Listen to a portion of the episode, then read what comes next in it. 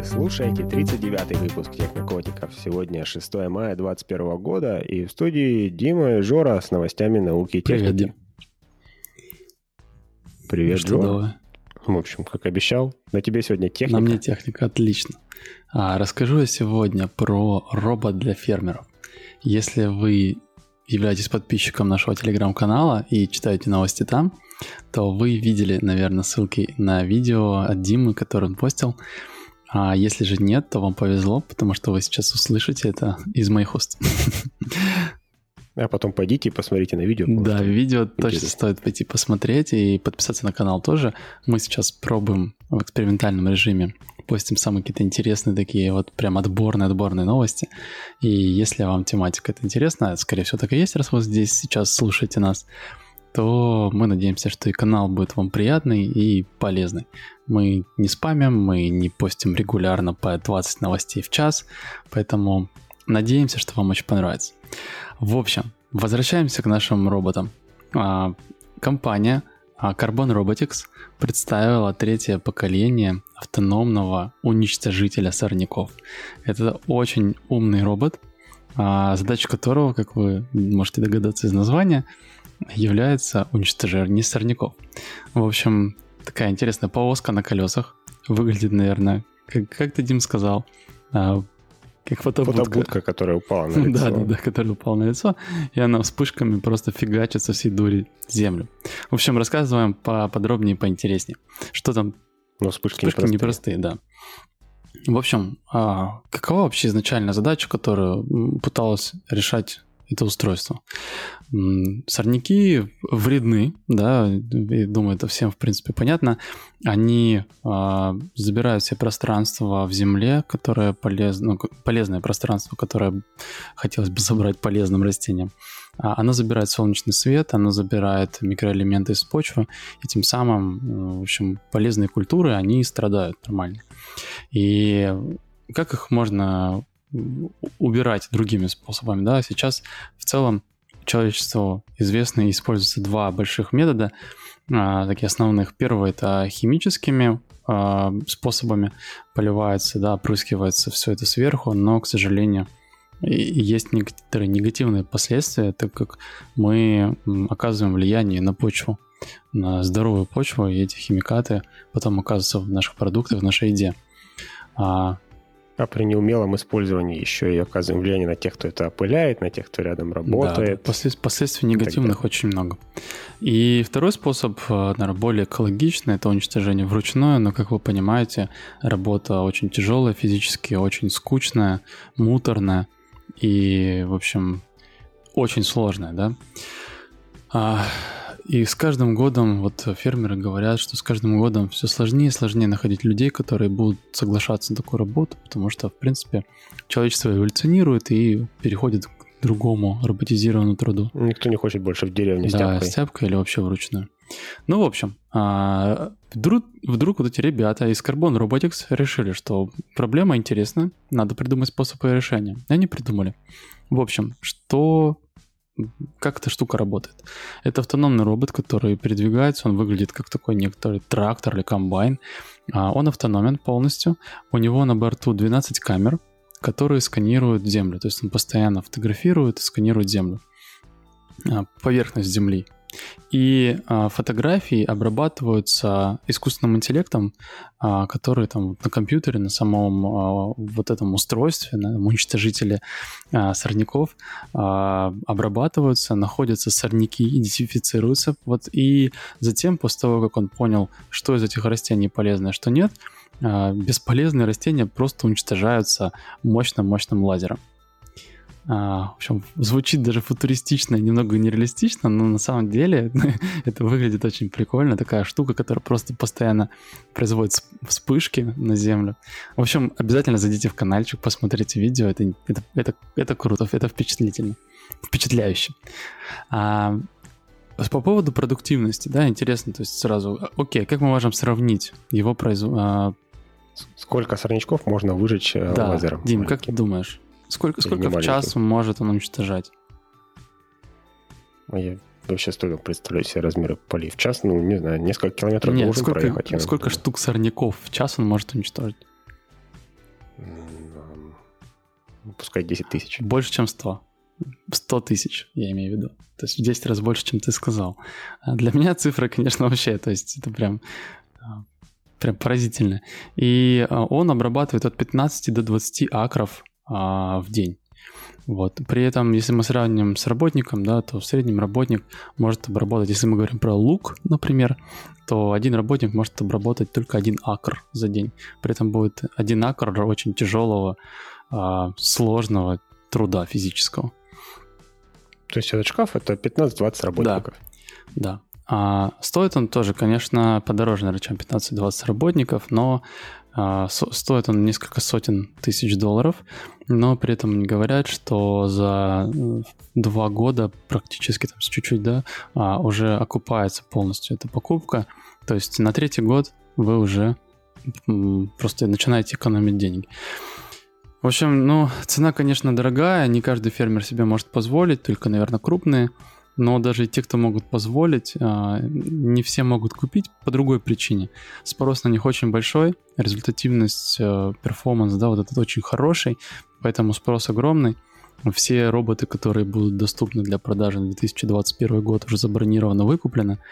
Так что а, даже если ты сильно хочешь его прямо сейчас достать, но, видимо, надо будет найти другого фермера, предложить ему больше, чтобы он тебе уступил свое право в очереди. Вот. Такая новость, Дим. Что, что думаешь? Я думаю, ну кто-то наверняка расстроится и скажет, я вот с тяпкой ходил, мне было хорошо, а теперь меня вытеснит машина. Хотя, возможно, для него и не вытеснит, и там не купят себе этот чудо, чудо Да, можно, конечно, опять подискутировать про то, что роботы отнимают у нас работу, но с другой стороны, а, я рад, когда отнимают именно такую работу. Монотонную, физическую, неумную, неинтеллектуальную, скучную, тяжелую, которая приводит к проблемам, да, и со здоровьем, со суставами. Люди, которые работают в полях, известно, что им потом очень много сложностей после того, того, как они уходят на пенсию, появляется. В общем, я тут с тобой соглашусь. Ну и практика-то показала, что на самом деле обычно такие опасения не напрасны, и появляются новые работы, гораздо более интересные. Кто-то будет того же робота mm-hmm. чинить за большие деньги и в, надеюсь, в прохладном гараже, а не на раскаленном поле. Да, да. Но вот мы уже делали выпуск про автономные тракторы комбайны. Снова еще один автономный робот. Мне, меня лично персонально очень радует, что а, все больше и больше появляется девайсов, которые там могут самостоятельно а, обрабатывать, сеять, собирать, все это делать. И люди лишь пользуются этим результатами их труда. В общем, мне кажется, что это, это очень круто. И хотелось бы... Мне интересно, да. знаешь, что? машинное обучение и вот тот искусственный интеллект, который у них есть. Они же наверняка тренировали для каких-то там основных культур. Ну, как он знает по фотографии, как картошка отличается угу. от, не знаю, чего, Конечно. от чего-то вредного сколько они сейчас поддерживают и вот насколько они ограничены в этом ну, смысле? Информации нет, но я думаю, что не проблема с такими ценами там добавить новых культур, посидеть, повыбирать это все дело вручную там, обучить нейросеть на это ну, все. Кстати, интересный, еще интересный момент про цены, вот ты сказал. А, не все же технику покупают, на самом деле, mm-hmm. в, в агрикультуре. Да, в лизинг. Популярная такая тема прокаты, прокаты, то есть есть компания, которая может себе позволить там дорогой трактор, не знаю, вот дорогую там селку или выпалыватель сорняков автоматический, и не всем соседним хозяйствам он нужен в одно и то же время. Кто-то вырастил одну культуру, кто-то другую, они в разное время созревают, и таким образом можно один и тот же трактор или один и тот же пропалыватель сдавать в прокат просто на разное время, таким образом, как бы получается, 10 хозяйств разделяют цену этого одного дорогого, и каждый в сумме уже не тратит так много и не так много времени нужно, чтобы это отбилось. И Дима сейчас изобрел новый стартап кар- каршеринг для уничтожителей сорняков. А я не изобрел, они, они уже есть. Я почти уверен, что кто-нибудь из этих компаний купит себе этот девайс тоже. Ну, наверное. Я не разбираюсь в этой сфере настолько, чтобы утверждать, что да, это точно возможно или нет, это точно невозможно. Посмотрим, будем следить за новостями и, как обычно, рассказывать их вам. Дима, что у тебя за новости? Я видел что-то про червей. Про червей, да.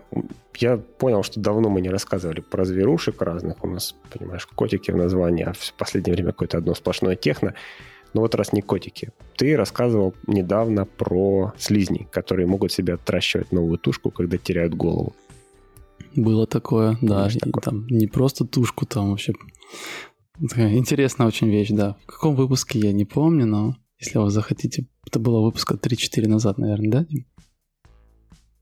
Да, где-то так. А тут э, другая новость. В общем, есть еще плоские черви, они сильно проще устроены, чем слизни. Слизни — это уже относительно сложное животное, а, а плоский червь — это такая штука, у которой есть ну, голова, рот, причем не обязательно рот на голове находится, у них нет кровеносной и дыхательной системы, поэтому они плоские, чтобы они могли всем телом вдыхать, выделять и, и так далее. Но у них даже глазки зато есть. То есть это уже чуть-чуть больше, чем, чем растение. Вот. И новость заключается в том, что ученые выяснили, что глазки, даже голова им не нужны для того, чтобы видеть. Вот такой был интересный есть, эксперимент. Бесполезный, бесполезный орган, вроде глаза есть, но они не нужны. Ну, можно, можно и выкинуть. В общем, эксперимент такой звучит жестоко. Взяли червячков этих, порезали их пополам. С одной стороны остается как бы хвостик, вот, в котором, кстати, даже дырочки нет, потому что червь очень просто устроен, у него только входная дырочка рот, а дальше он все это распределяет по организму. Вот, а с другой стороны остается голова, и вот до того, как разрезали, светили ультрафиолетом, они начинали двигаться, расползаться. После того, как разрезали, снова светили фиолетом, и они продолжали двигаться и расползаться, причем обе части, и та, и другая. Тут надо сделать заметку, что это не очень жестокий эксперимент. Плоские черви, в отличие от слизней, могут отращивать себе тушку в обе стороны. То есть э, голова отращивает себе новый хвостик, а хвостик отращивает себе новую голову. Получается два червя, и они потом счастливо живут в лаборатории. Да, рыбакам на радость. Берешь одного червя, рубишь его 64 раза. Ну, там, правда, некоторое время проходит, чтобы он себе все это э, Зима в России длинная. Ну, это же ученые, да, то есть они на этом не остановились. Им интересно было, как так вообще Под, это делать. Погоди, можно и я сравнили... Спрошу, а, ты сказал про ультрафиолет, и то есть нет реакции. А может быть, эти глаза настроены на что-то другое? На какой-то другой спектр света? А, не-не, с глазами все нормально, глазами они видят. Просто выяснилось, что они видят еще и не только Так, глаза. рассказывает, интересно. Вот. Вот, вот, вот в этом заключается эксперимент. То, что они видят глазами, это уже известно, глазки у них довольно просто устроены. А, а вот то, что они видят телом, это было неизвестно. И вот это выяснили путем отрезания головы вместе с глазками, а тело продолжило реагировать точно так же, как а, реагирует та часть, которая с головой. То есть очевидно, что мозг в этом процессе не участвует. Тело само понимает, ага, я на солнце, я на ультрафиолете, загар, рак кожи, все это мне не нужно, пора уползать. А может быть там будет тепло какое-то, нет? Только ультрафиолет?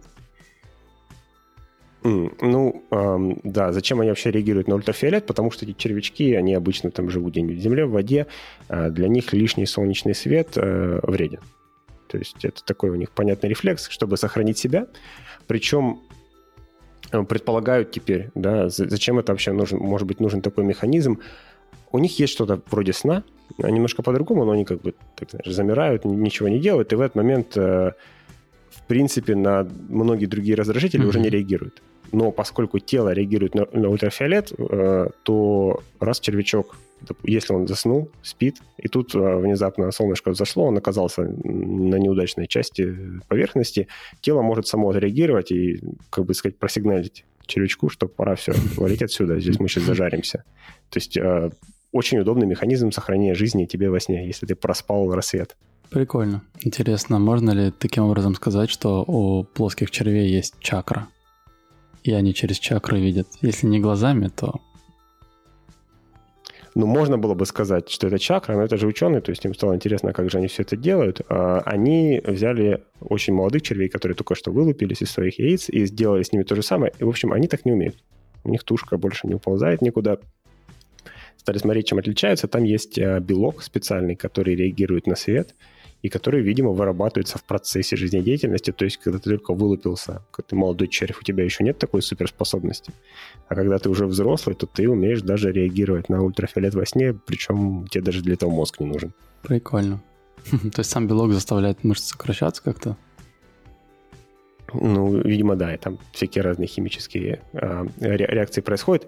И вот это, наверное, самая интересная часть. Типа, сидят ученые в лаборатории и режут маленьких, они там пару миллиметров, эти плоские черви, планарии, э, червячков на кусочки и смотрят, что будет. А если мы у них палочкой потыкаем, а если мы у них ультрафиолетом посветим, то зачем это вообще все нужно нам? Ну как, понятно, что куча научных открытий способствует развитию там остальных сфер. Ну вот не, не, не очевидно каких, я, знаешь, полез посмотреть, мне стало интересно. Но про глаза, ладно, тут э, есть одна такая тема, болезненная для многих, э, потому что религиозно есть такой типичный аргумент про то, почему эволюция работает или не работает, по мнению многих. Это то, что слишком сложные всякие органы э, у, у животных, у разных, и ну, невозможно сделать так, чтобы там случайно гены перемешались э, у каких-то простейших там бактерий, и потом внезапно, внезапно из них родился даже вот хотя бы такой червь, у которого там уже рот, глаза и так далее, уже не говоря про что-то более сложное, там с лапами, которая прыгает, э, кричит и так далее. Но ответ на это очень простой. Это то, что эволюции совершенно не нужно сразу делать глазик. Достаточно и просто какого-то чувствительного, не знаю, участка там кожи или даже какой-то чувствительной клетки, которая бы реагировала на свет, и это дает Э, организму преимущество в выживании.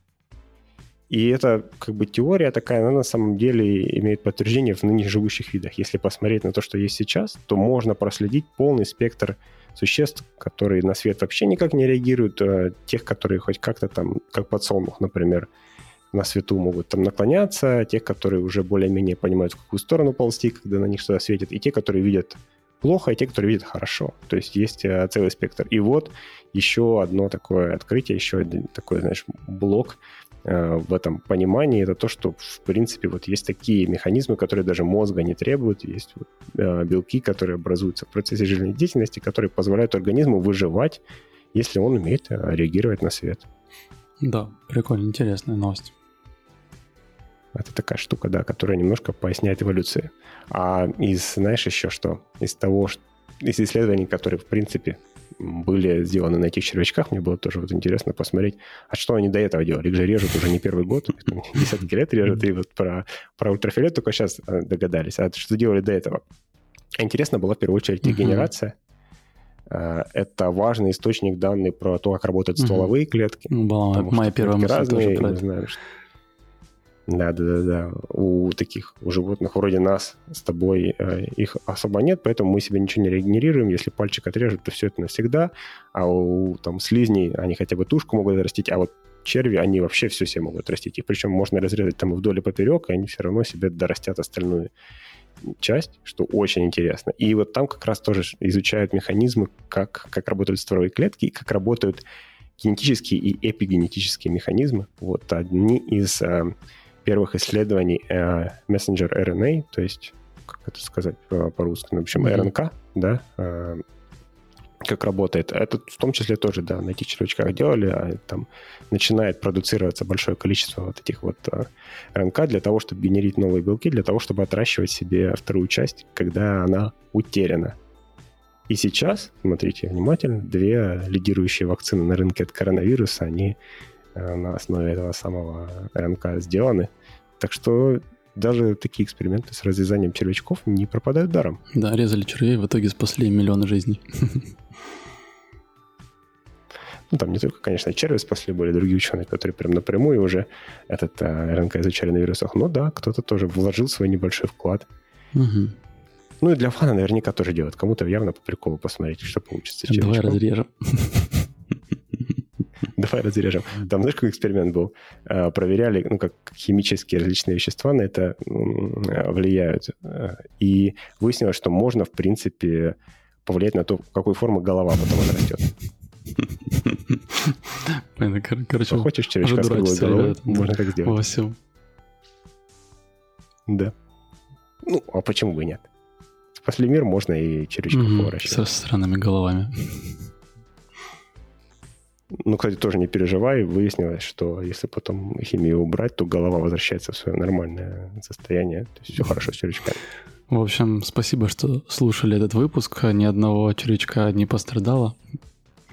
Как минимум при записи да, этого подкаста. Позитивной ноте. Мы прощаемся с вами. Всем пока. Всем пока.